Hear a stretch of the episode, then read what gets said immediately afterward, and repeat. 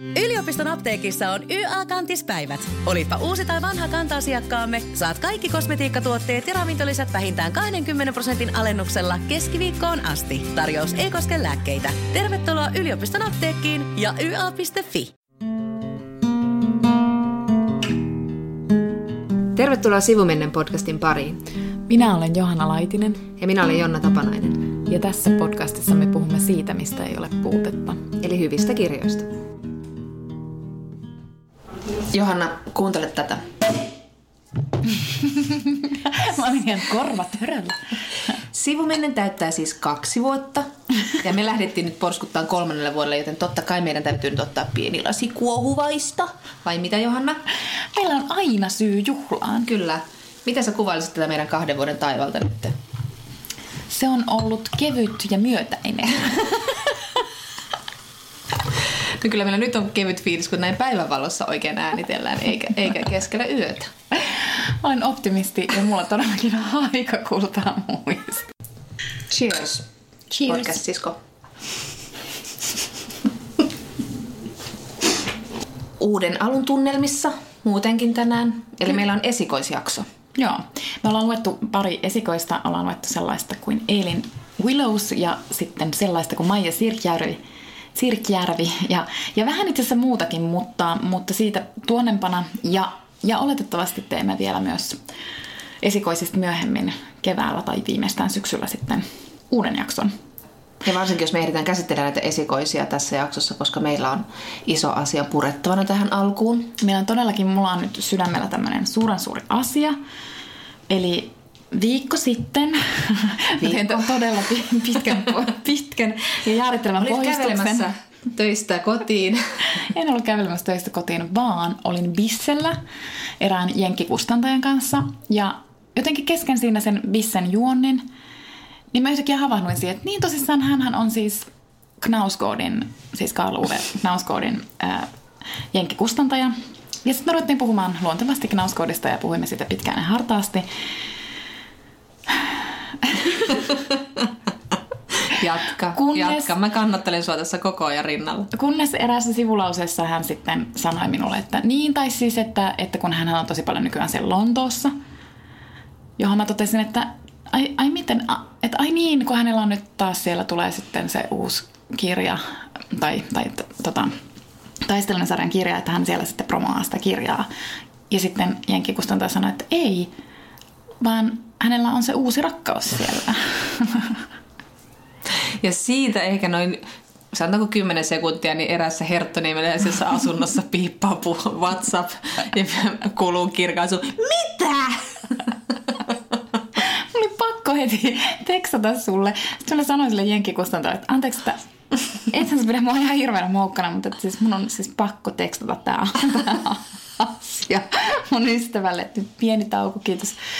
Ja siis tota, no sitten mä olin siinä vielä hetken hänen kanssaan ja puhuin tätä asiaa, mutta mä yritin, silloin mä pidin kuitenkin jonkunnäköistä kulissia, että mä en niin kuin, tunne häntä niin hyvin.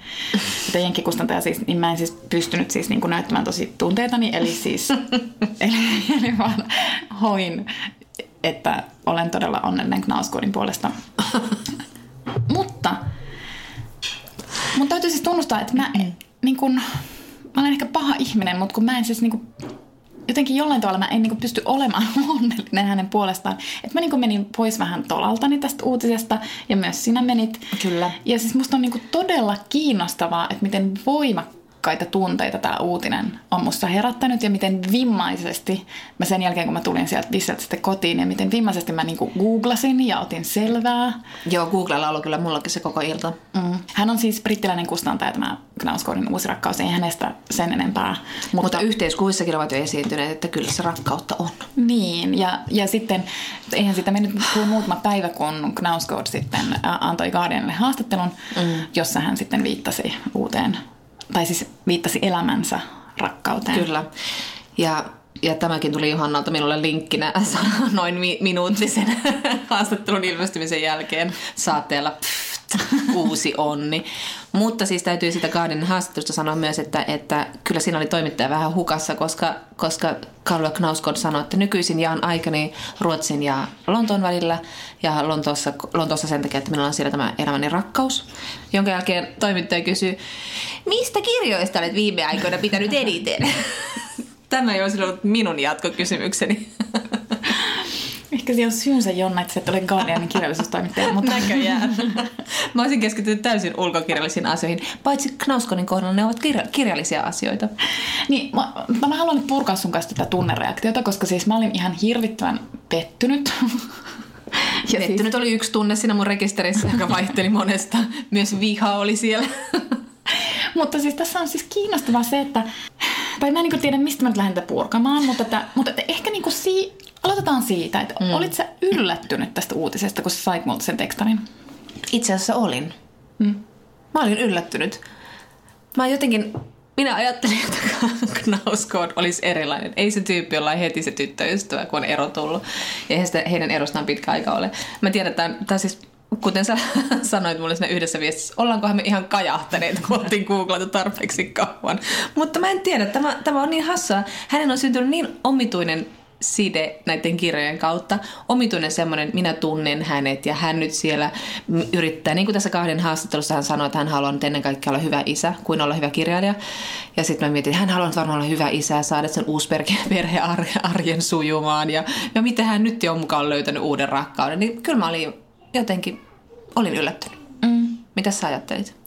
Mm, mäkin olin siis tosi yllättynyt. Mun täytyy vielä sanoa tuohon, että mehän ollaan luvattu, että me puhutaan vielä niin kuin kirjailijan ja teoksen erottamisesta ja siitä, mm. miksi on tosi tärkeää erottaa kirjailija ja teos toisistaan, mutta me ei tehdä sitä nyt, koska tässä jaksossa me keskitymme sulauttamaan kirjailijan ja teoksen kyllä, täysin kyllä. yhteen. Koska siis, Ihan esimerkkinä vaan. Niin, että tavallaan millä tavalla sitten niin kuin itsekin tässä rikkoo sitä sitä ajatussääntöä, pitää ne kaksi erillään, mutta Knausgårdin kohdalla tietysti kun hän niin kuin tosi suoraan myös tekee itsestään romaanihahmon ja tosi suoraan mm. sanoo, että yrittää niin kuin tallentaa sitä mm. arkea siihen romaaniin ja sitä niin kuin todellisuutta. Olkoonkin, että kuudennen kirjan lopussa, ja jos ette ole vielä siellä, niin sulkekaa nyt korvanne. Mutta että sen kuudennen kirjan lopussa hän, sen tavallaan niin kuin koko pointti on se, että hän sanoo, että ikinä ei pysty vangitsemaan elämää sellaisena kuin se on, koska elämä on aina niin paljon suurempaa ja joka ikinen ihminen on aina niin paljon niin kuin monimuotoisempi ja suurempi mm. kuin, että millaisena sitten kirjan sivulle päätyy. Mutta mm. joka tapauksessa Knaus on itsekin tietää, ja tässä Guardianin haastattelussa hän viimeksi sanoo, että hän on raottanut omaa yksityiselämäänsä mm, hyvin kyllä, paljon. Kyllä. Ja suoraan, eli siis, eli siis tässä tapauksessa on hirveän ymmärrettävää, että lukijalla ja fanilla, kaikki mm. ei tykkää Knauskoodista, mutta että jos on niinku fani, niin kuin mm. me ollaan, niin silloin se tietenkin sulautuu se, niinku se teos ja se kirjailija yhteen. Varsinkin silloin, kun kirjailija itse on tavallaan antanut luvan myös, myös niin. tehdä sen tietyllä tavalla. Niin, että sitten se oikein niinku heittäytyy siihen, mm. että, että jotenkin siihen sulauttamiseen. Mm. Mutta että No niin, no se on nyt ensimmäinen asia, mitä mä tästä nyt halusin pohjustukseksi sanoa, että mä oon vasta pohjustus. Mm. Mutta että niin kun, ehkä se mun ehkä se mun yllätys liittyi siihen, että, että mehän myös luettiin artikkeleita, jotka liittyy Knauskoodien eroon, mm. johtuen siitä, että he molemmat antoivat aika avoimia haastatteluja Ruotsin lehdistössä mm. tästä erosta. Ja sitten mä muistan, kun mä luin Karl Uwe Knauskoodin haastattelun, jossa toimittaja kysyi, että onko hänellä uutta rakkautta. Ja sitten hän sanoi, että ei, ja hän ei edes ajattele sellaista, että mm. hän on tällä hetkellä todella onnellinen yksin. Joo. Ja sitten mun mielestä kiinnostavaa tässä on se, että, että mä uskoin sen, mitä se sanoo. Mm.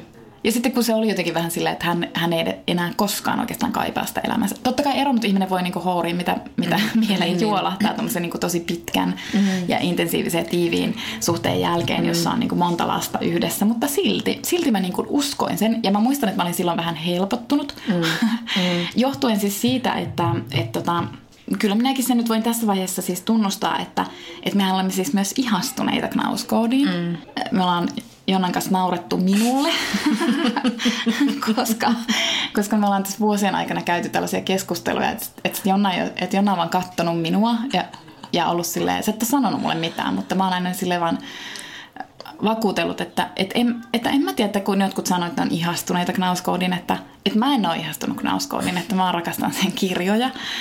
Kunnes siis ehkä joku, onko sitä pari vuotta aikaa. Mä en muista, koska Vai eikö se oli aika hiljattain? Niin, mä mun siitä ei ole kauhean niin. pitkä aika. Sitten saattaa olla vaan vuosi. Mm-hmm. Kun mä yhtäkkiä sitten sanoinkin Jonnalle, että, että mulla on sulle asiaa, että musta tuntuu, että mä oon siis ihastunut Knauskoon. Jolla mä olin sille, ojensin kortin fanikerhoon. Tervetuloa, nyt myönnät asiat.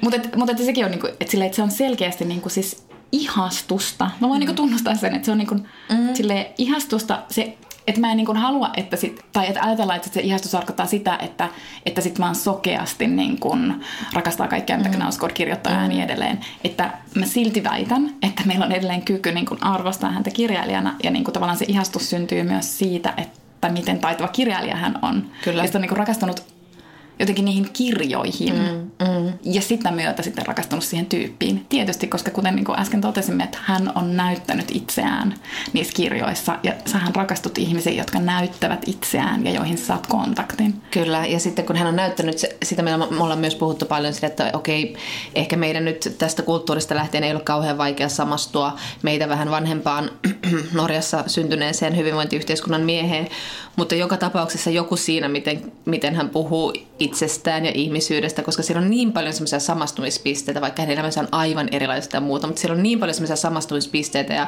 mä en ole koskaan ehkä ajatellut omaa elämäni niin paljon kuin mä olen ajatellut, ajatellut lukiessani Knausgårdin kirjoja ja niin kuin peilannut kauheasti kaikkia semmoisia tunteita. Ja sitten ihan niin kuin sekin, että miten se kuvaa vaikka pohjoismaista maisemaa, niin sekin herättää musta jotain semmoisia, niin kun elää maaseudulla ja miltä siellä tuntuu ja näyttää ja haisee niin jotain semmoisia niin kuin omituisia semmoisia myöskin niin kuin sekoittuu persoona, vähän hänen persoonansa. Ja tu- Nyt mä olen kyllä vailla kohti, kohti todella hämäriä ulottuvuuksia. Mutta kuitenkin, että tulee semmoinen omituinen semmoinen yhteys tähän ihmiseen. Mm. Vähän niin kuin suhteessa. Mm. Ja jakaisi jotenkin, okei okay, hän siinä jakaa asioitansa, mutta mä siinä mielessäni jaan omia juttujani. Ja jotenkin sitä syntyy sitten semmoinen niin kuin vuoropuhelu ja semmoinen yhteys ja mm. ihastuminen. Niin, ja sitten toi, mitä sä sanoit aiemmin just siitä, että että ehkä sitten voisi toivoa, että se Knausgård olisikin ollut erilainen, että koska sitten tämmöinen Mä en tiedä, se on ehkä osittain stereotyyppinen väite, että sitten että miehillä on aina niin kuin uusi suhde mm. eron koittaessa ja naisilla ei, että naiset yrittää päästä siitä yli. Sehän ei niin kuin täysin pidä paikkaansa, totta kai niin kuin naisia, joilla on uusi suhde tai jotka niin kuin lopettaa suhteen mm. uuden suhteen takia. Mm. Mutta ehkä musta on vähän huvittavaa, että meille tuli se yllätyksenä, koska jos miettii, että se, että miten paljon ulkopuolinen ihminen voi Knausgårdia tuntea, niin tietysti mm. se, joka on lukenut hänen kirjansa. Mm. Ja siis hänen kirjojensa perusteella hän ei ole mitenkään yllättävää, että hänellä on heti no ei, uusi niin, tyttöystävä. Niin, aivan, totta. Et niin kun, hänhän on sille oikein niin arkkityyppi sellaisesta kundista, joka aina, no ensinnäkin, koska hän tarkkailee itseään koko ajan ja sitten hakee sellaista niin kun arvostusta ja kunnioitusta ulkopuolisen mm. ympäristön silmissä. Mm. Ja sellaiset ihmiset haluaa aina parisuhteen, mm, koska, ne haluaa sen, koska siis parisuhde on normi. Ja siis sä saat sen arvotu, arvostuksen ja kunnioituksen niin kuin, ainakin niin kuin tietyillä niin. normatiivisilla asioilla. Ja mm. parisuhde on yksi niistä. Ja sähän mm. niin kuin, tavallaan niin kuin kohoat myös itse vähän ylemmäksi, Kyllä. riippuen tietysti, että millainen se sun kumppani on. Mutta, mm. mutta kuitenkin mm. myös pelkästään se, että sulla on se parisuhde. Siis ihan se riittää vain, että sä oot parisuhteessa. Niin. niin. Mutta sitten mä myös, niin kuin, tota, mä oon tosi iloinen, että me tunnustetaan äänen, että me ollaan ihastuneita Knauskoodiin, koska tota, se on kuitenkin positiivinen tunne. Eikä meillä ole kuitenkin harhoja tästä, niin kuin, tai en mä tiedä. Sun katse muuttui sellaiseksi lasittuneeksi sumuiseksi. mutta, dam, dam, dam, dam. mutta tähän liittyy vielä siis se, että et koska, koska tämähän on tosi halveksuttavaa, mitä me nyt niinku tavallaan niin on, niin, niin, kyllä, ääneen. Kyllä, kyllä. Ja siis, että tähän kuuluu niin kuin sille, naiset tunnistaa tämän tunteen yleensä, mm, koska mm. niin kuin tyttöyteen kuuluu se, mm. että sä ihastut sellaisiin kohteisiin, jotka ei ole siis sua lähelläkään. Ne ei ole niin kuin realistisia mm. ihastumisen kohteita, mutta se tunne voi olla tosi palaava, että ainakin mm. mulla on niin kuin lapsuudesta, tai ei mitään, että ainakin mulla. Mä tiedän, että kaikilla, kaikilla, on, kaikilla tytöillä on. on ollut elämässään tämmöisiä niin kuin oikein palavia, siis että ne on jopa niin kuin fyysisiä sellaisia Kyllä. Niin hirveän voimakkaita niin kuin rakastumisen tunteita. Että mä oon tavallaan niin kuin jatku, että tavallaan niin kuin naiset pystyy mm. myös niin, aivan. siihen. Ja sehän on niinku oikeastaan aika makeeta, että sä niinku pystyt luomaan fiktiivisen rakkaussuhteen. Mm. Plus, että kyllä ne fiktiiviset rakkaussuhteet on aika tosi hyviä. Mm. siis niinku, on totta. turvallisia. Kyllä. Pelkkää plussaa. Et mun mielestä sekin on niinku tosi outoa, että miksi niitä nyt sitten halveksi? Mikä tekee joku niinku miksi tosi on aina mukaan jotenkin arvostettavaa? Niin, kuin, aivan, aivan. Kuin ei tosi. Niin, niin. Niin, toi on hyvä tosi. Ja sitten se, että me oltaisiin vakuuttavia, jos me puhuttaisiin tässä nyt vain kirjallisuudessa, että me voidaan sanoa oikeasti, että tuntui pahalta, että Knausgård löysi uuden rakkauden näin nopeasti. Mutta tuntui minusta pahalta myös silloin, kun hän erosi Lindasta. Niin. Silloin minä ajattelin sille, että mitä, ei, ei joku, niin. joku todellisuus murtuu, joku niin kuin nyrjähti paikaltaan pois. Ja se, niin kuin, vaikka se tavallaan ehkä ennalta ja muuta. Mm. Minusta on hyvin sanottu. Minusta on hy- hyvä, hyvä kunnianpalautus tällaiselle fiktiiviselle rakkaussuhteelle, jotka on oikeasti aika viattomia ja, ja antoisia. Ja sitten se, että miten niin kun, tämä liittyy tyttöjen fanikulttuuriin ylipäätään. Ja sitten kun mä oon niin miettinyt sitä, että miksi tytöt sitten niin ihastuu etäkohteisiin. Ja tämä voi olla niinku ihan silleen niinku tuulesta temmattu teoria, mutta, kun, mutta mä voisin miettiä, että johtuuko se siitä, kun tyttöjä aina varoite. Silloin kun tytöt on niinku nuoria, niin Samaan aikaan tietysti mm. niille niin kuin koko ajan jauhetaan sitä, että sun pitää löytää se, no ensinnäkin prinssi. Tämäkin mm. esimerkki tulee siis fiktiivisesta mm. maailmasta. Se on niin kuin saduissa on prinssejä. Että aina puhutaan tästä prinssin löytämisestä. Mut, mutta sitten niin kuin samaan aikaan, kun on se oletus, että sen tytön pitää sitten löytää se joku tyyppi, niin sitä varotellaan koko ajan. Mm. Se liittyy osittain tähänkin neitsyyden menettämiseen, mutta se, mutta se liittyy myös jotenkin siihen, että siinä semmoisessa rakkaudessa ja ihmissuhteessa, että siinä on jotain niin kuin pelottavaa ja uhkaavaa. Ja että se tyttö on siinä niin kuin tavallaan jollain tavalla hävi, häviää, hävi, mm. niin kuin häviämässä jotain. Mm. Niin sitten mietin, että ehkä se on myös niin kuin sille, että koska, koska noi tommoset niin kuvitteelliset suhteet, niin ne on tosi turvallisia. Juuri niin, Että joo. sä saat niin kuin kokeilla sitä semmoista niin kuin palavaa rakastumista ilman, että sulle oikeasti voi tapahtua siinä niin kuin yhtään mitään. Sä, mä luulen, että sä oot nyt tulessa tänään. Sulla on nyt tässä niin monta hyvää pointtia, että mä oon ihan silleen, kyllä, mutta niin varmasti, niin sen täytyy olla. Ja kun mä mietin sitä, että siinä oli kuitenkin semmoisia, ne ihastumiset, ne oli siis ihan lapsista lähtien, mutta myös tämmöisessä seksuaalisessa heräämissä. Se oli vähän semmoista niin kuvitteellista sellaista, että siinä niin kuin tosi turvallisella tavalla saattoi ajatella, että mitä jos minä olisin tuon kanssa. Mm. Mulla oli teipattanut jotain Lenny Kravitsia ja Jim Morrisonia ja, ja Robert Plantia mun, mun peiliin. Ja sitten mä ajattelin niin, että oli ihan siellä jossain sumussa, jossa mietin, kuinka me ollaan yhdessä. Mutta toi on varmaan niin kuin ihan totta, vaikka ne oli semmoisia pelottavia semmoisia niin seksijumalia, niin, niin eihän tosi ikinä halunnut tavata niitä oikeasti, varsinkaan sen ikäisenä. No varsinkaan Jim Morrison oli kuollut. se olisi ollut zombi. Mikä? Tämä on muuten yksi anekdootti. Silloin me oltiin Johanna kanssa tunnettu ehkä vuosi pari ja sitten mulla oli Jim Morrisonin joku runoteos, sitä ei muuten enää ole kirjahyllyssäni. Niin tota, kierrätys, kierrätys. Johanna oli sitten avannut sen runoteoksia huomannut, että mä olin merkannut siellä ihan samat runot kuin hän omassa nuoruudessa. Se, että tää on ihana, tää on, tää on syvällinen. Mutta sitten mä haluaisin puhua vielä toisesta en kuin, anteeksi, kahdennesta kymmenennestä aiheesta liittyen Tässä asialistalla knauskoodiin. Joo, joo, mä, ehkä mä nyt vielä vaihtamassa aihetta. Ei, että, että sitten kuitenkin kun niin kun naisten jotain knauskood-ihailua halveksutaan, niin kuin, niin kuin meitäkin tässä nyt on helppo sitten äh, tota, Siellähän pilkkaatte. Niin, meillä on helppo naureskella. Mutta sitten, miksi sille ei naureskella? Että mun mielestä yksi syy sille, että miksi Knauskood ei ole Suomessa hirvittävän suosittu, etenkään miesten keskuudessa. Mm, hmm. Mulla on tästäkin teoria. No, anna palaa, tuleeko strike three? no, koska minun mielestäni Knauskood on siis yksi maailman tärkeimpiä nykykirjailijoita mm-hmm. tällä hetkellä. Hän on itse sitä mieltä, että tämä on vain osa hypeä, mutta minä nyt hypetän häntä. Mm, kyllä. Ähm, sen lisäksi hän on semmoinen niin kuin salskean norjalaisen rockistaran näköinen. Kyllä. Eli suomalaisilla miehillä on alemmuuskompleksi suhteessa Knauskoodiin. Tämä on huomattu.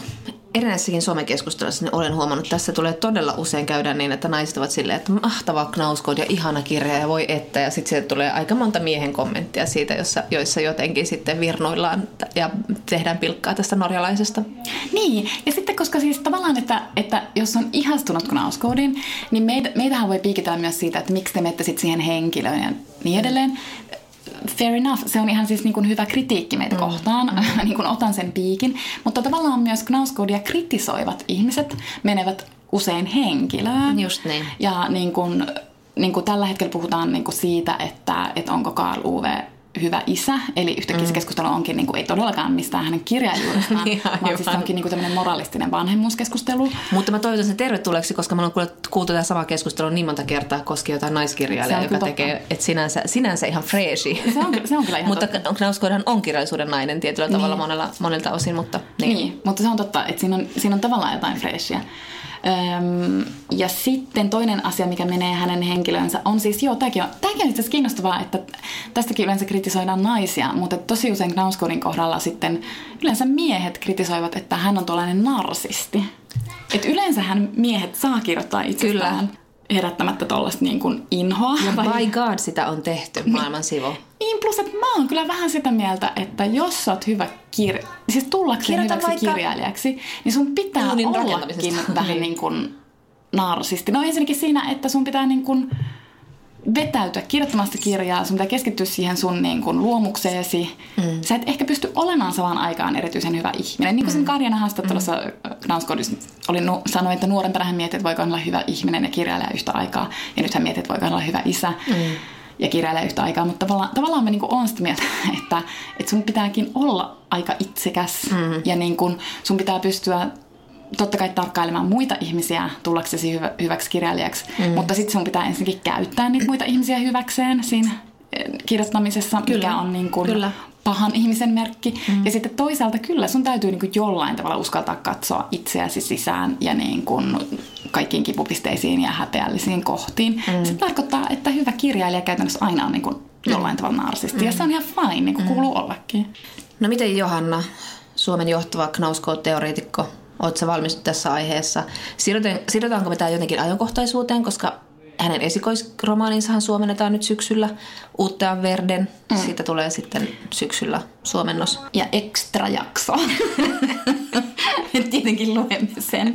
On ihanaa, kun ihmiset ymmärtävät, että kaipaamme kaikkia infoa, mikä liittyy Knausgårdiin, niin saatiin kuitenkin vinkki siitä, että hän on aloittanut tämmöisen Venäjä-matkasarjan New York Timesin sivuille. Knausgård hän teki muutama vuosi sitten semmoisen jenkki-automatkan, joka oli hyvin Knausgård-mainen, eli se alkoi siitä, että hän ei siis tyyliin pääse hotellihuoneestaan ulos, kun hän on niin häpeissään, koska hän on jotenkin unohtanut hankkia tämmöisen kansainvälisen ajokortin ajoissa, ja nyt häntä hävettää, kun pitäisi tunnustaa New York Timesille, että ei hän pääse mihinkään ajelemaan, kun hänellä on ajokorttia. Suurin osa jutusta siitä hän viettää siis hotellihuoneessaan häpeämässä ja ahdistumassa.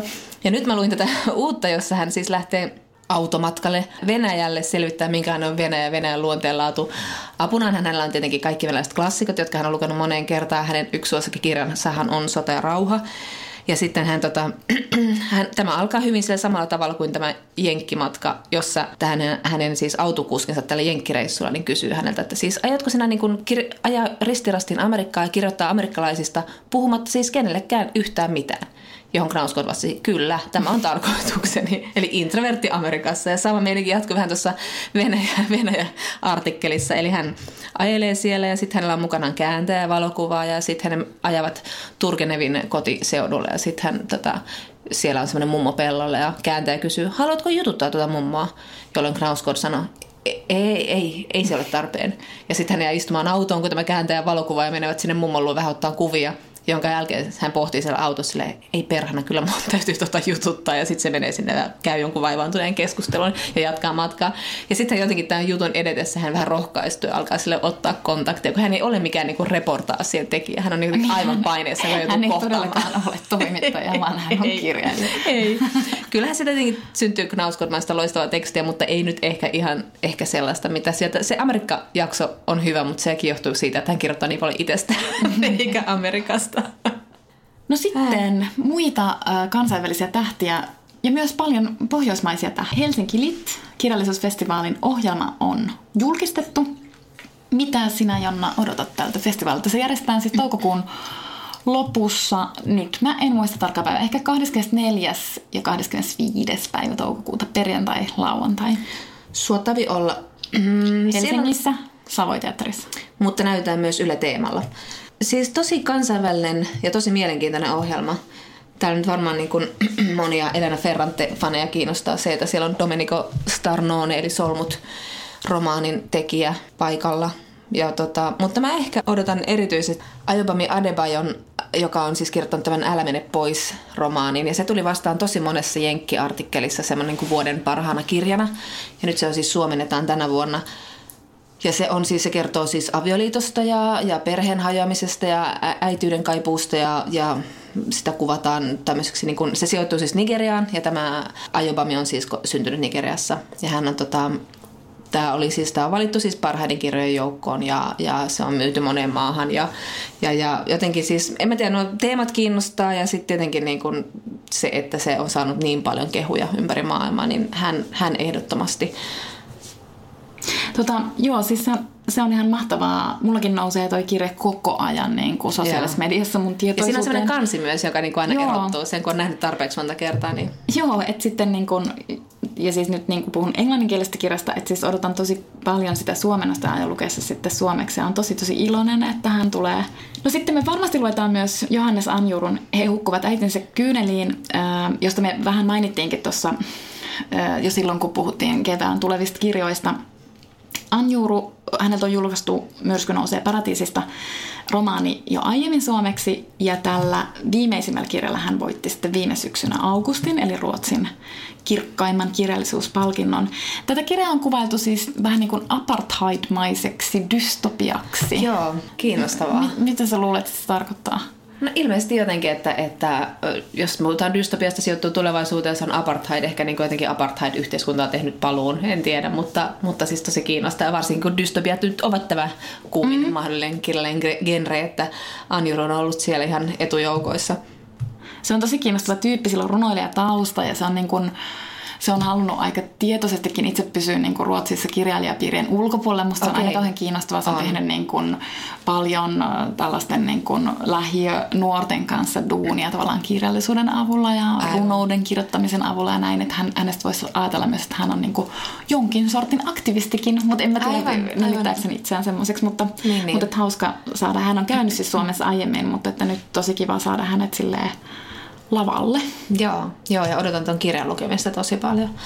Sitten mulla on vähän tällainen, tämä on vähän mulle nyt yllättävä, koska tota, mä nyt pikkuhiljaa tässä, kiitos kirjabloggareitten, niin mä olen nyt kiinnostunut tästä tanskalaisen Kim Leinen kuilusta. Joo, se tulee vastaan kyllä tosi monessa. Joo, ja siis tää Leinehän voitti, äh, mä en ikinä osaa sanoa tätä, siis Pohjoismaiden ministerineuvoston kirjallisuuspalkinnon. No ei, ei. se on aina liian monimutkainen, mä aina sanon sen jotenkin väärinpäin. No, mutta anyway, anyway, eli siis niin Pohjoismaiden suurimman kirjallisuuspalkinnon muutama vuosi sitten edellisellä kirjallaan. Ja nyt sitten suomennetaan tämä kuilu, joka itse saattaa olla vanhempi kirja. Älkää kuunnelko minua tässä, en tiedä mistä puhun. Mutta anyway, sen mä tiedän, että tämä, tämä kirja kuitenkin on saanut niin kuin kimmokkeen Suomen sisällissodasta. Eli sen takia tämä varmasti ilmestyy suomeksi tänä vuonna. Okei, joo. Tässä on niin kuin kaksoisveljet. En tiedä yhtään, mitä heille tapahtuu, mutta joka tapauksessa tämä niin kuin iso teema on sota ja rauha ja erityisesti niin kuin se, että mikä sodassa viehättää ja, Okei. ja miksi rauhan tekeminen on niin vaikeaa. Mutta se kuitenkin niin kuin jotenkin, että no, jotkut ovat ehkä huomanneetkin, että emme ole hirvittävästi lukeneet sotakirjallisuutta. Meidät on jopa haastettu Twitterissä lukemaan Ihan kohta, ihan kohta. sotakirjallisuutta, että ehkä, että jos totta puhutaan, niin mä en ollut tästä kauhean kiinnostunut, mutta nyt kun mä näen sitä koko ajan jo- joka puolella sitä kirjaa ja sitten jotain tuossa kuitenkin niin kuin kiinnostaa, että ehdottomasti ainakin haluan mennä. Kyllä täytyy siis niin kun, täytyy lukea näitä vähän nyt sitten valmiiksi pohjille, että saa sitten irti niistä keskusteluista enemmän. Mutta onko vielä, täällä on sullekin tuttu kirjailija, norjalainen hänkin. No Morten. joo, minua, tämä on henkilökohtainen syy, miksi, miksi minua tämä jännittää, koska Morten Ströksnäs on niin kuin minun tai meidän äh, vieras. Eli hän on tämän merikirjan kirjailija ja hänkin tulee Helsinki Littiin. Puhun hänestä varmasti lisää, mutta siis tämä merikirja on tietokirja, kerronnallinen semmoinen, että siinä on siis story, mutta hyvin hyvin paljon tietoa merestä. Meillä on ajatuksena, että me yritämme haastatella ainakin yhtä, ellei kahta, ellei jopa enempääkin kirjailijaa sitten tuolla Helsinki Litissä, mutta siitä kerromme sitten myöhemmin.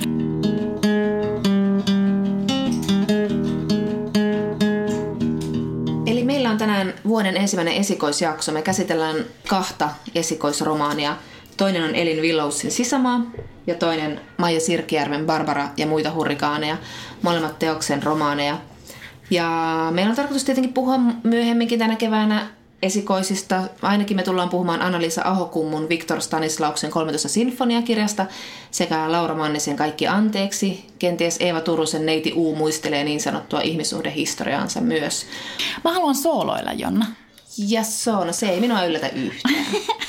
niin, koska me sovittiin etukäteen, että me luetaan nämä esikoiset, mutta sitten mulla jotenkin karkas Sä luit käsistä. jotain muuta vai? niin, mulla karkas käsistä ja sitten että minä haluan lukea tosi paljon kaikkia esikoisia. Ja niinpä kävi sitten tällä tavalla, että minä hankin käsini Rafael Donnerin kirjan, jonka, jolla on aivan ihana nimi. Ihminen on herkkä eläin. Sano se ruotsiksi, muista ruotsiksi vielä ihanammin. En mä muista, miten se tarkkaan menee. Människan är ett känsligt djur. Ai luit sen, ihan oikeasti. No itse asiassa mä oon puolessa välissä, mutta mä voin silti puhua tästä. Tämän alaotsikko on oma elämäkerrallinen essee, eli tämä ei siis ole romaani, vaan tämä on siis, tämä on niinku kokoelma esseitä. Tämmöisiä tunteikkaita otsikoita näillä esseillä. Ja Tämä on siis kirja, jota on maailman helpoin kritisoida. Mm-hmm. Tästä voi sanoa, että tämä on keskeneräinen ja sitten voi kritisoida sitä, että tavallaanhan tämä on siis hemmotellun, hyväosaisen kakaran kirja. Tällä, Hekin saavat kirjoittaa. kauniisti sanottuna. Mutta siis Rafael Donner on Jön Donnerin poika. Ja sitten toisaalta voi myös niin ajatella, että tässä nyt nuori kundi latelee latteuksia ja selittää asioita, jotka niin kuin muut ovat ymmärtäneet ja havainneet aiemmin. Mutta miksi tämä ei ärsyttänyt mua tämä kirja? No. On mun mielestä niinku todella, todella kiinnostava kysymys. Et koska mä rupesin lukemaan tätä, mulla oli niinku ennakko-oletukset ehkä nuo, mitkä tuossa aiemmin jo mainitsin. Niin. Ja sitten mä niinku havaitsin, että mä niinku viihdyin tämän kirjan parissa aika okay. hyvin. Joo. Kuten sanottu, mä oon puolivälissä ja mä tuun lukemaan tämän loppuun. Mutta tähän mennessä mä oon niinku viihtynyt tässä hirvittävän hyvin. Muhun tässä kirjassa teki vaikutuksen sen, se, että tämä kundi on tässä, hän on siis vajaa 30. Ja hän on siis niin kuin hirvittävän avoin. Sitten hän osoittaa semmoista niin kuin herkkyyttään ja ja hän paljastaa heikkouksiaan, että hän sanoo ne niin kuin ihan hirveän suoraan ja ääneen. Ja sitten semmoinen avoimuus kyllä niin kuin vetoaa muuhun ainakin ihan hirvittävästi. Eli että mulle niin kuin koko ajan tulee semmoinen olo, että hän niin kuin kutsuu mua lukijana siihen, niin kuin, siihen tekstiin. Okay. Ja me tuossa aiemmin jo tänään puhuttiin siitä Knauskoodista ja, niin kuin, ja niin kuin siitä, että miten, miten sitten niin kuin tavallaan pystyy kohtaamaan sen, sen kertojan. Tämä on ihan siis eri, mä en missään nimessä vertaa tätä Knauskoodiin, mutta, siis, mutta että tässä on kuitenkin niin kuin semmoista, että mulle tulee niin kuin semmoinen kohtaamisen tunne tuohon. Yeah. Ja sitten mä jotenkin niin kuin haluan kuitenkin niin kuin kuunnella sitä, en niissä kohdissa, joissa tosissaan ne aiheet on niin kuin aika jotenkin, tai että musta tuntuu, että, että nämä mä oon ajatellut itse, mm. mutta toisaalta hän myös itse sanoo, että mä olen nuori ja mä olen tyhmä, mm. ja niin kun, mutta että nuorilla on myös oikeus niin kun antaa vastauksia ja sanoa aivan, itsestäänselvyyksiä. Ja se on mun mielestä myös tosi hauska Niin on, niin on. Sille, Voit heti sympatiat tuolla, niin, lauseella. Sillä, että no sori, mutta mä oon tämän ikäinen ja mä kirjoitan tämän ikäisenä tämän kirjan. Aivan, juuri niin. Tosta, Pitääkö mun elää niin. tässä 60 vuotta ennen kuin mä uskallan sanoa yhtään niin. mitään elämästä? Ja siis tavallaan joskus myös tietysti niin kuin joku reilu 20 tyyppi voi kirjoittaa kirjan ja niin kuin osoittaa ihan mieletöntä kypsyyttä. Totta kai, Mutta sitten jotenkin niin kuin tässä, tämä ei ole romaani, vaan tämä just niin kuin oma elämäkerrallinen, niin sitten jotenkin niin kuin, niin, että se, että hän osoittaa sitä niin, epäkypsyyttä että hän on... niin kuin tavallaan pystyy sanomaan, että mä oon epäkypsä, tavallaan, että mä oon niin kuin silleen naivia, mä oon tosi bimbo, niin se onkin itse asiassa niin kuin tosi epämaskuliinisuutta. Kyllä. E- epämaskuliinista. Mm. Ja, ja sitä mä tässä arvostan tosi paljon, että mun mielestä kuitenkin tuollaisella niin kuin, vähän semmoisella naivilla höpötyksellä, mm, mm, mm niin sitten se tavallaan riisuu koko ajan sitä maskuliinisuutta. Se puhuu myös kauhean suoraan niin kuin sukupuolesta ja niin kuin yeah. sen vahingollisuudesta. Ja sitten hän okay. lanseeraa tämmöisen, tai en mä tiedä, olitko kuullut tämmöistä niin kuin dick-shamingissa, shamingista? No se on hänen nyt tämmöinen niin terminsä, että kun, että kun aina puhutaan niin kuin slut-shamingista, niin sitten hän on silleen, että niin, mutta että, että miehillä on tämmöinen kulliyrpeys. Niin, niin. Ja se on niin kuin ihan älytöntä. Aivan, ja se johtaa aivan, niin, niin kuin hirveän ongelmia, että miksei puhuta ikinä jostain dick-shamingista. Oh, että, tosi kiinnostavaa. Niin. Jälleen yksi patriarka rakkaiden ongelma. niin. niin. Ja sitten tässä jotenkin, niin kuin, että jotenkin mä niin ajattelin, että se mitä se tässä kirjassa tekee, että miksi se ei mun mielestä spleinaa, mm. niin mun mielestä se ei mitenkään alleviivaa, että minä olen tietäväinen ja niin edelleen, koska se koko ajan niin tekee sellaisia sivulauseissa sellaisia huomautuksia, että, että eihän minä tästä edes mitään tiedä ja en minä mikään biologi ole, kun se kirjoittaa jostain, jostain niin kuin kukoista. Tässä on siis aivan, siis se on mun mielestä tähän mennessä niin kuin paras teksti tässä kirjassa on semmoinen niin kukon tappamisesta teksti. Ajattelin, että en voi tästä pitää, mutta siis se on ihan briljantti. Hän niin kuin sitoo siis tämmöisen niin kuin, hän on siis matkustanut Uudessa Seelannissa vuosia vuosia sitten ja hänen piti siellä matkalla osoittaa mieheyttään ja tappaa kukko. Okei. Okay. Ja siis hän niin kuin, niin kuin sitoo yhteen tämän kukon tappamisen ja maskuliinisuuden ja se on niin kuin mun mielestä tosi hyvä idea ja se on tekstinä kauhean toimiva. Yeah. Mutta mutta et, et siis niin kuin, mun mielestä hauskaa tässä just on se, että se ei jotenkin niin kuin yritä, yritä kertoa naisille, se ei niin kuin spleinaa naisille, että, että näin maailmaa pitää katsoa, vaan mm. mun mielestä se niin kuin tässä kirjassa kertoo, että minä olen ollut poika ja nyt minä olen nuori mies ja tällä mm. tavalla minä olen maailmaa katsonut ja näin minä maailmaa nyt katson. Että niin jotenkin, eikö se positioi itsensä niin kuin tosi freesillä tavalla? Sait yli puhuttua, toi kuulostaa mahtavalta. Siis, siis kiinnostavalta tarkoitan, siis ymmärrän, että kritisoitkin sitä monella tavalla, mutta... mutta... Niin, ja sitten jos sitä ainakin nyt yhden tekstin lukee, niin sitten kannattaa se lukea se, niin kuin se kukkoteksti. Joo. Ja toisaalta, että sinulla itselläsi on kaksi poikaa, niin mä ajattelin, että mä voisin olla hirveän tämmöinen niin kuin, kyllä, kyllä. kurkistus katsoa maailmaa.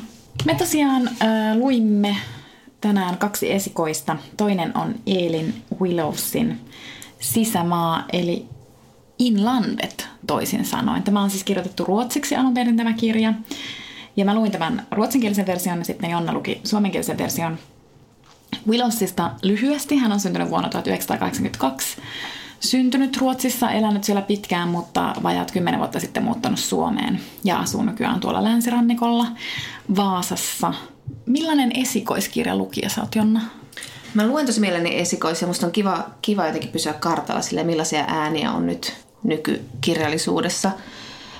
Tätä Elin Willowsia mä lähestyin vähän sille, mä tiedän, että on näitä että esikoiset kirjoittaa tänne itsessä ja bla, itsestä ja näin, mutta Elin Willows vähän, mulla soi tietyt varoituskellot, että onko tämä nyt semmoinen lyyrinen kuvaus niin kuin parisuhteesta erosta kautta, no me puhutaan tästä lisää, mutta ei, ei tämä onneksi ollut. Tämä itse asiassa esikoiset aika usein osoittaa, että mun ennakkoluulot on vähän niin kuin tuulessa temmattu. Eli ehkä mä nyt tässä tunnustat vähän ennakkoluuloja, mm. mutta mä luen kyllä tosi mm. mielelläni.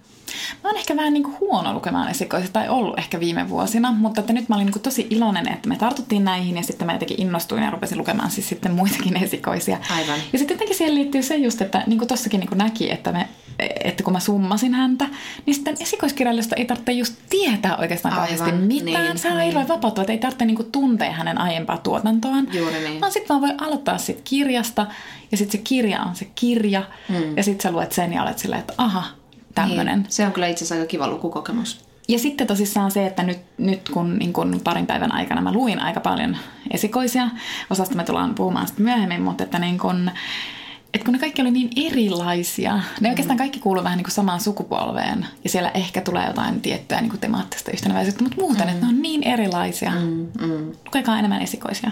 Kyllä. Ja mun täytyy tästä niin kuin sanoa tästä Inlandetista. Tämä siis kertoo nuoresta naisesta, joka, joka oletettavasti asuu Tukholmassa tai sanotaan, että hän asuu Etelä-Ruotsissa, sen tarkemmin sitä ei kuvailla. Ja sitten hän rakkauden eli poikaystävänsä vuoksi muuttaa sitten sisämaahan, tässä tapauksessa Ruotsin sisämaahan. Tuhannen kilometrin päähän. Niin, mikä tarkoittaa siis tällaista niin kuin vuoristoista maisemaa Norjan rajalle päin. Eli, eli tota, että siellä ollaan niin kuin, vähän niin kuin Ruotsin Lapissa tai lappimaisissa oloissa ja siellä ollaan pohjoisessa, siellä on niin kuin poroja, siellä on äm, vuoden ajat ovat erilaisia kuin sitten Etelä-Ruotsissa ja, ja, tota, ja paikkakunta on tosissaan pieni.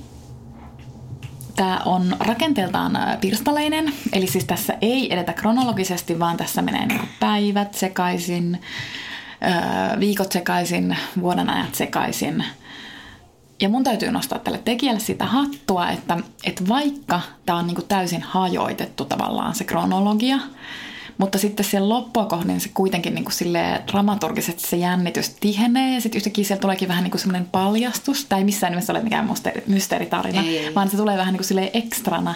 Mm. Että tuleekin niin kuin, että, että onkin tapahtunut jotain ja mm. sitten paljastuu, että millä tavalla tämä päähenkilö ikään kuin liittyy siihen tapahtumaan tai siihen, että tätä me ei nyt spoilata, ei, ei, koska ei. tätä ei niin oikeasti voi spoilata, vaan että, vaan että miten se päähenkilö liittyy siihen. Ja jotenkin, niin kuin, jotenkin mä niin kuin, musta oli aika ihana kirja. Sitten kuitenkin. Mutta se vaati sen, että mun piti lukea se loppuun, että mä niin kuin jotenkin oivalsin sen ihanuuden. Sä sanoit tuosta rakenteen pirstaleisuudesta, niin se, että tää on, se on pirstaleinen, mutta sitten tästä jää kuitenkin sellainen yhtenäinen olo koko ajan. Mm. Se ei ole silleen niin kuin alleviivatun pirstaleinen. Ja jotenkin se, että se se pirstaleinen, mutta ehyt kokonaisuus saa sen koko muotonsa ja koko tarinansa ja koko sen, sen tulkintansa, niin se on pakko lukea loppuun ennen kuin sitä oikeastaan. Ja niin mä sen oikeastaan luin, se saa aika nopeasti sille valtoihinsa, että, että on jotenkin, tämä ilmaisu on tosi riisuttua ja jotenkin ajatonta, että tämä voisi sijoittua oikeastaan mihin tahansa. Että tässä niin puhutaan VHS-kaseteista ja autoista ja, ja jostain, niin ne on ehkä niin kuin ainoastaan kiinnittää se jotenkin nykyaikaa ja siihen, että toiset lähtee pikkupaikkakunnalta pois ja toiset ei mikä on tietysti tapahtunut aina, mutta tämä ääni on jotenkin aika ajaton. Ja sitten tässä siis hyvin alussa selviää, että tämä tyttö muuttaa tänne paikakunnalle siis poikaystävänsä takia, mutta he eroavat saman tien. Ja, ja sitten tota, tämä tyttö kuitenkin päätyy jäämään tänne paikkakunnalle, mikä on aluksi siellä paikallisille ihmetyksen aihe. Ja sitten, sitten hän alkaa pikkuhiljaa niin kuin olla osa sitä porukkaa. Mutta kuitenkin ei, ei koskaan ihan kokonaan. Tässä on yksi hyvä lause, hän sanoi, että mutta vaikka jäisin ja eläisin elämäni täällä, en saisi kiinni niitä, jotka kuuluvat tänne. Eli vähän se sama tunne, että jos sä muutat ulkomaille, niin sä et koskaan saa kiinni niitä ihmisiä, jotka on siellä. Et koskaan saa sitä historiaa, niitä juttuja ja asioiden kielen sävyä tai muuta. Että hän pikkuhiljaa oppii jotain tiettyjä asioita murteesta, mutta ei koskaan kuitenkaan, niin kuin, että hän on aina vähän ulkopuolinen. Ja sitten se oli kuitenkin niin kiinnostavaa se, että ulkopuolinen, mutta kuitenkin tulee tavallaan niin kuin, hän ikään kuin menee alusmaahan. Vähän niin, niin aivan. Että hän tulee kuitenkin sieltä niin kuin vallankeskuksesta tai sieltä, jossa asiat tapahtuu ja siellä, jossa, jossa ollaan edellä. Ja sitten hän siirtyy sinne paikkaan, jossa ollaan jäljessä ja josta niin kun, hän kuvaa myös tosi paljon sitä, että, että ne ihmiset, ketkä sinne muuttaa, joutuu aina vastaamaan kysymykseen, että miksi sä muutit tänne, mutta kukaan ei kysy niiltä, että miksi ne muuttaa sieltä pois. Mm. Niin tavallaan just, että se muuttovirta niin menee toiseen suuntaan. Mm. Ja silti tästä huolimatta, että hän tulee sieltä niin kun edistyksen kehdosta, niin mm. sitten, sitten hän silti tuntee ulkopuolisuutta, että se niin tavallaan se on tosi kiinnostavaa. No mutta Johanna, me ollaan molemmat pikkupaikkakunnalta. Miten paljon sun lukukokemuksen vaikutti, tai siihen, että sä tykkäsit tästä kirjasta, että se, että on pikkupaikkakuntakirja? Mä luulen, että se vaikutti aika paljon. Tota, mun mielestä tämä oli hirvittävän osuva pikkupaikkakuntakuvaus. Mm. Mä tunnistin sieltä niin kuin tosi, tosi paljon asioita. Kyllä. Sillä oli niin kuin yksityiskohdat hallussa. Tavallaan semmoisiakin asioita, jotka mä oon niin kuin unohtanut. Mm ja kaikki, että puhutaan jostain, niin kuin, jos ollaan talvella, niin puhutaan jäätiestä. Mm. On ihan normaalia, että niin kuin järven poikki menee niin kuin jäätie, jota ajetaan siis autolla. Yeah. ja se on ihan normaalia. Sitten, että siellä on niin kuin siis yksi paikka, tässä tapauksessa oli niin kuin hotelli, jonne mentiin sitten viikonloppuna juomaan ja mm. tanssimaan ja hakemaan seuraa. Sitten autoihin. Tässä oli autoilla hirveän iso merkitys. Ja sitten, niin kuin, ja sitten että niin kuin käsijarru käännös. Mä nauratti ihan hirveästi, kun tässä oli tälle miimillä oli vähän niin kuin silleen sutina yhden semmoisen kundin kanssa ja sitten, sitten kerran se näki, kun se kundi oli tota, ajanut sen auton sinne, just sinne hotellin parkkipaikalle, niin se oli niin käsijarrukäännöksellä ajanut sen hirveän siististi siihen, niin kuin siihen parkkipaikalle. Niin kuin, no ei nyt ruutuun, kun et se talvella näe niitä ruutuja, mutta siis Mutta käytännössä. Mutta käytännössä näin. Et, et jotenkin, kaikki sit, tuttuja maaseudun niin. ja taajamien lapsille. Niin, ja sitten kaikki, että sillä oli noin hopeaväriset pölykapselit ja, ja takseja ei ole. Ja... Kaikki tuntee sut, kaikki niin. tietää, että jos, sä, jos jotain ihmistä ei tunneta, niin sitten se on poikkeus. Niin. Kaikki tuntee. Et mä jotenkin niin tykkäsin siitä tosi paljon. Ehkä eniten mä tykkäsin siksi siitä pikkukaupunkikuvauksesta, että tämä ei niin arvottanut sitä suuntaan eikä toiseen. Niin aivan. Eli mm. ei niin, että se olisi ollut jotain häpeällistä ja halveksuttavaa, se pikkukaupunkilaisuus. Tai jotenkin humorisista niin kömpelöä tai noloa. Tai, niin. tai... Eikä myöskään niin päin, että se on niinku romantisoitua. Niin, niin, vaan kyllä, se kyllä. vaan niinku kuvasi, että tämä on. Mm. Niinku, ja se mm. niinku osuu ainakin mulla silleen jotenkin syvälle, koska sellaistahan se oli, kun silloin niin. kun siellä asui, niin ethän se niinku, totta kai se teininä oli silleen, tää ja hirveän meistä vähän pois, mm. Mutta silti sä niinku koko ajan tiedostit sen, että tämä samaan aikaan myös niinku on. Mm. Että sä elät sitä, se on osa sun elämää se mm. pikkupaikkakunta. Ja mitä toi kirjailija sanoi tuossa, että se on vähän niin kuin, että vähän niin kuin toisen van, omat vanhemmat tai sisarukset, että sä saat kritisoida heitä, mutta kukaan muu ei saa kritisoida. Mm. Eli sä saat kritisoida sun synnyin kuntaa tai taajamaa tai kaupunkia, mutta kukaan muu ei saa tulla, koska sit sä oot silleen, mitä helvettiä. Niin, se oli tosi hyvä kohta tuossa, kun sit se oli just silleen, että siinä vaiheessa, jos joku toinen kritisoi sitä, niin sulla tulee niinku joku sellainen ylpeys siitä, niin, siitä paikakunnasta. Niin, kyllä, ja just kyllä. tavallaan semmoinen arvottaminen. Että sitten sä rupeatkin yhtäkkiä puolustaa sitä kiivaasti ja niin kuin silleen, ja että sä niin kuin haluat sanoa silleen, että hei, minä olen sieltä kotoisin ja jos minun kaltaisen ihminen on sieltä kotoisin, niin ei se nyt niin paha paikka Joo, ole. Mutta se niin kuin jotenkin, ja jotenkin semmoinen, ehkä siihen vaikutti myös tuo rakenteen pirstaleisuus, että kun se jotenkin niin kuin venytti tavallaan sitä aikaa, koska tosiasia on, että siellä mm. on erilainen aikakäsitys. Mm. Että se on niin kuin jotenkin venyvämpi ja hitaampi ja se vähän niin kuin silleen, ehkä helpommin sille puuroutuu, tai puuroutua niin kuin arvottavaa, mutta se jotenkin helpommin silleen... Mutta se on ehkä se hitaus ja se, niin kuin tämäkin päähenkilö tässä, hän oppii vähitellen niin kuin kävelemään hitaammin ja kaikki on hitaampaa ja, ja sehän voi niin kuin oikeasti viettää sen illan kotona tekemättä oikeastaan yhtään mitään. Se osi johtuu siitä, että hän on siis kuvausmasennuksesta tämä kirja, mm. että se osi johtuu siitä myös, Että tavallaan, että kun ei ole niin hirveästi vaihtoehtoja, että sulla on viikonloppuna vaihtoehtoja joko olla kotona ja katsoa televisiota tai mennä sinne yhteen hotelliin, jossa johon kaikki kokoontuvat, niin se aikakäsityskin on erilainen, koska se aika ei täyty sillä, mitä kaikkia mahdollisuuksia sulla tuossa oven takana on, kun sä avaat sen ja se oli myös, niin kuin sä mainitsit tuon masennuskuvauksen, että tämä oli myös niin kuin masennuskuvauksena mun mielestä tosi hyvä. Oli tosi koska hyvä. Se, se ei niin kuin sanonut sitä Ei, ääneen, että mm. sitten sä niin kuin jossain vaiheessa tajusit, että... Mm. Ja tämä muoto äh, tuki sitä kuvausta Niin. masennuksesta. Että tämä niinku on just tämmöinen tosi tavallaan aika, aika semmoinen niin kuin rauhallinen ja sisäänpäin katsova tämä, tämä tunnelma tässä, mutta sitten sillä on koko ajan taustalla se, että hän, hän ei kykene tekemään mitään päätöksiä, mitään valintoja, koska hän on, hän on masentunut. Hän, mm. ei, niin kuin, hän ei tunne oikein mitään ja hänellä on, niin kuin, hän on aika silleen niin kuin lukossa mm. ja odottaa, että jo, jostain löytyisi joku ratkaisu siitä niin kuin tilanteesta. Ei silleen niin kuin aktiivisten masentunut, että hän menee mukaan mm. ja tekee mitä pyydetään, mutta ei oikeastaan tee itse omia valintoja, Niin. koska ei pysty oikein niin kuin sillä tavalla osoittamaan halua. Niin. Niin ja jotenkin, että et just sen, mä en muista kuka mulle sanoi, joku tuttava just, että et ihan kun, että tästäkin tuli just semmoinen olo, tai että niin kuin masentuneella ihmisellä on silleen, että että niin kuin sun ja maailman välissä on niin kuin joku kalvo. Aivan, aivan. Se on niin kuin masennus. No se ja, tässä, ja tässä kirjassa tämän päähenkilön ja sen pikkupaikkakunta maailman välillä on joku kalvo. Kyllä, niin kuin, kyllä. Ja tässä koko ajan mukana tekstissä äh, seikkailee hän, eli tämä entinen poikaystävä. Mutta sekin on aika mutkaton, että tämä ei ole niin kuin, niin kuin automaattinen... No ei tässä selitellä, mistä masennus johtuu. Se voi johtua monista asioista, mutta siinä on tiettynä haikeus sitä erosta, mutta se ero ei kuitenkaan ole tässä täysin erokirja kuitenkaan. Mm. Mä en lukenut tätä sellaisena, sellaisena Ei. että, että, että ehkä hän oli etsinyt muutolla tuonne poikaystävänsä kotipaikkakunnalle, niin etsinyt siitä jotain ratkaisua jo johonkin. Tai se ero ei vienyt sitä pohjaa siltä ratkaisulta, että edelleen hän etsi sitä ratkaisua. Mm. Että no se ei nyt löytynyt tästä, mutta en mä pysty täältä lähteväänkään. Ja sitten ehkä mulle tuli mieleen, kun me joskus puhuttiin ehkä vuosi sitten tai jotain, niin sä otit esille tämmöisen niin kuin, tavallaan naistapaisen kirjoittamisen, mm, jos, joo. jossa, joka ei ole ehkä hirveän juonivetoinen, jossa ei ehkä ole draaman kaarta, jos, et niin haetaan tavallaan siis niin kuin tavallaan erilaista tapaa kertoa kuin mitä Aristoteles on opettanut. kyllä, joo. Ja sitten mulle tuli tästä kirjasta mulle tuli Joo, niinku se mieleen, että, että niinku tämän kirjan avulla mä tavallaan ymmärsin, että mitä se niinku voisi olla. Aivan, joo. Jos se ei ole täysin sellaista Joo. niinku mielettömän dynaamista. Joo. Vaan että tässähän toi niinku tavallaan halusi kertoa, niinku, että millaista masentuneen arki esimerkiksi Kyllä, on. kyllä. Alleviivaamatta. Kyllä. Ja tekemättä sitä niinku tylsällä tavalla. Joo, kyllä. Ja sitten se tulee sieltä aina vä- välillä pienessä kohdissa se, että hän ei nuku.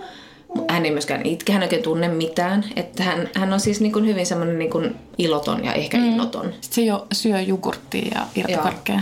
Koska ei pysty tekemään hirveästi valintoja niinkään ruokien kanssa suhteen.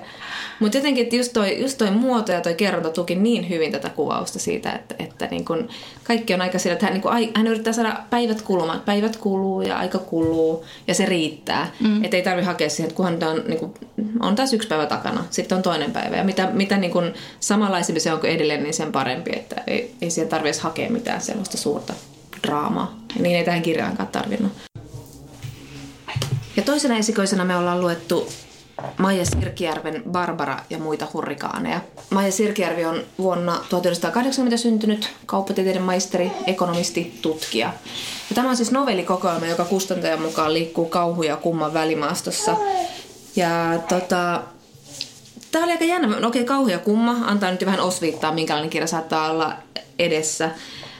Tämä alkaa, alkaa tota aika semmoisella hupaisalla novellilla, jonka jälkeen toinen, toinen novelli liikkuu jo sitten jo aika lailla kauhun mailla ihan paljon vahvemminkin ja ottaa vähän niin kuin luulot pois, jonka jälkeen on vähän se, että hetkonen, missä tässä nyt liikutaan.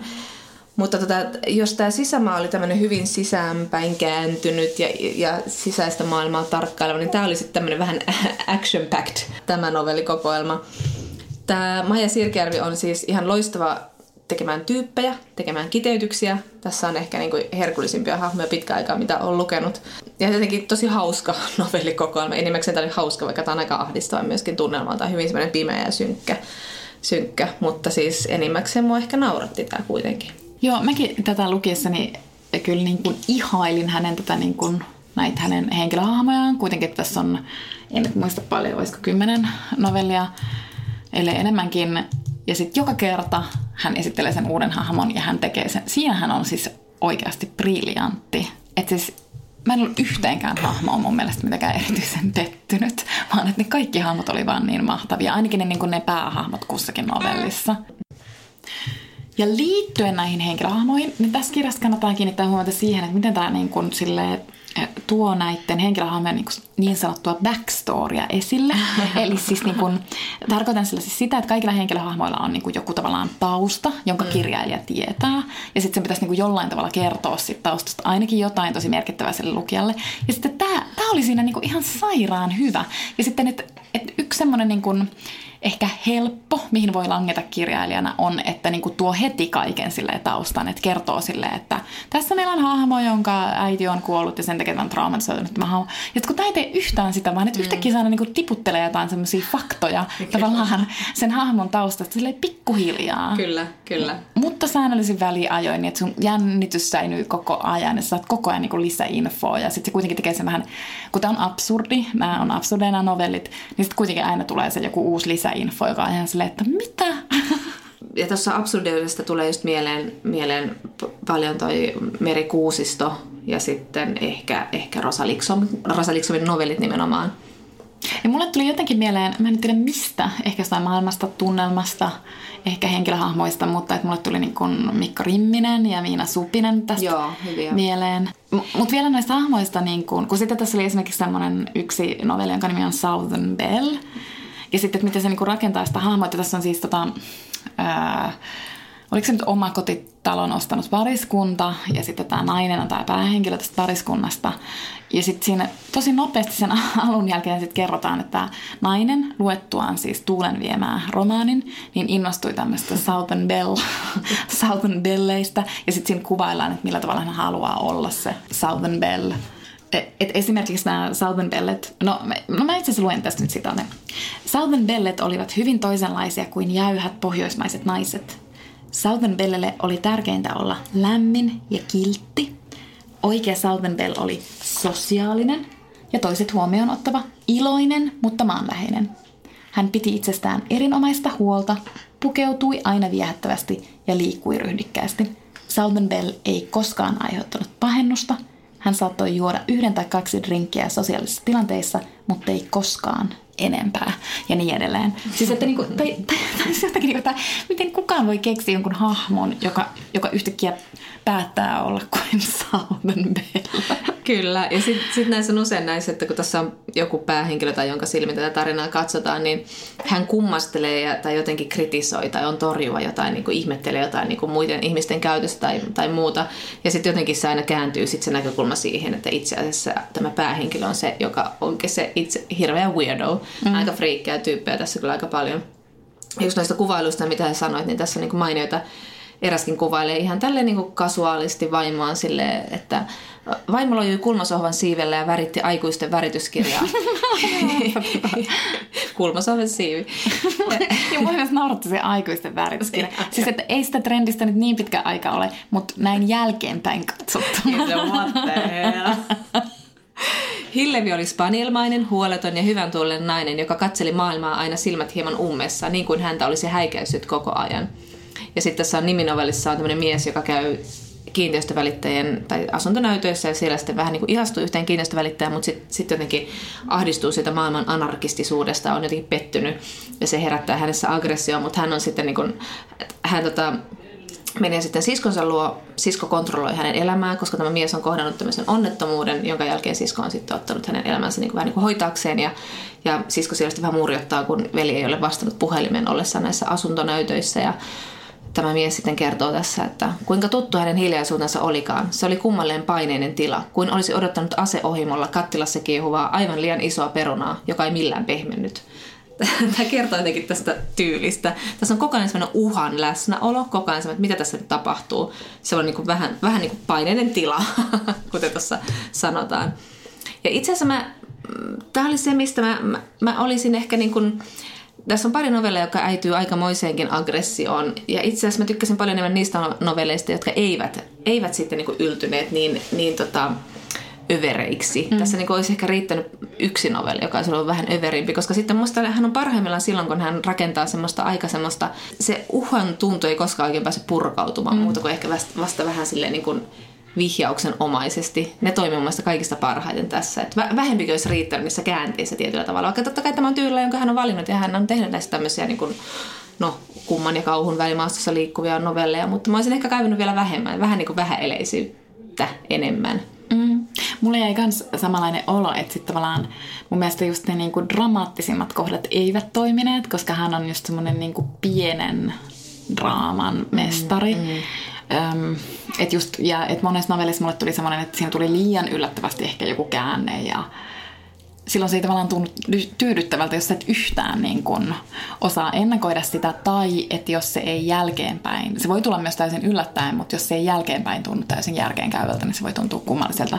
Mutta mulla oli täällä niin kun ehdoton lempinovelli oli mulla nimeltään Perinen ryijy. Se on no, aika... ihan sama oli mulla. Siis se oli, se oli ihan loistava. Ja siinä se lopun käänne, joka on siis täysin absurdi, se on todella yllättävä. Mutta siinä on kuitenkin jotain, niin kuin, että sitten jälkeenpäin sä niin kuin ajattelet, että tämä selittyy jollain tavalla se käänne. Ja, ja niin kuin, tavallaan, että se jännity, niin kuin, ti, jännitys ti, tihenee niin kuin, kohti sitä loppua. Ja sä oot jo aiemmin vähän silleen pelkokurkossa, että mitä tässä tapahtuu.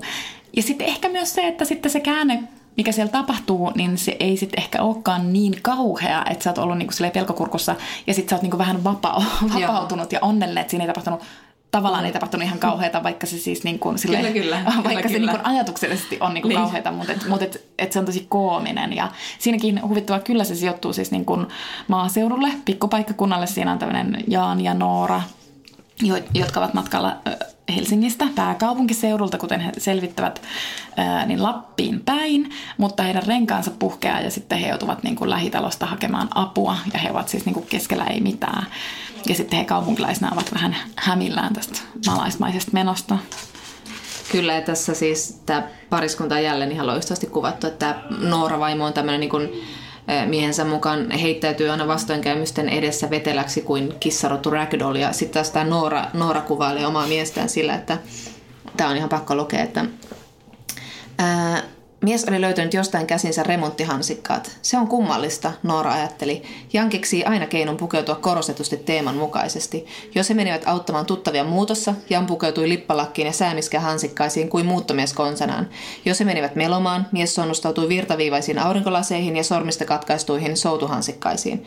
Jouluna mies käytti lapikkaita ja joulunpunaisia sormikkaita. Hän on niin käytännöllinen, Noora ajatteli ja siirsi tähtäimen Janin korvan kohdalle. Noora siellä katselee miestään hirvikiväärin kanssa. Joo. Mutta tässä on, tämä on aika hauska kokoelma. Tässä on mun mielestä parhaat novellit täällä lopussa. Mm. Et juuri tämä perinneröijy ja sitten on tämmöinen kuin Miksi lohet uivat vastavirtaan. Sekin on mahtavaa jossa on niin, niin outoja. Tässä siis myöskin semmoinen loistava backstorin säännöstely, että hän ei oikeastaan kerro, että tässä on ex-pariskunta, jotka kummatkin ovat vähän niin kuin onnettomuusalttiita, mutta sitä ei hirveän, no, selitään osin, mutta osin ei. Joo, siitä mä tykkäsin kanssa. Se oli ehkä mun niinku kakkos suosikki. Joo. Mutta tosi, tosi tota niin, aivan totaalisen erilaiset esikoiset, mutta ehdottoman suositeltua. Kiitos, että kuuntelitte. Kuulemme taas. Moi moi!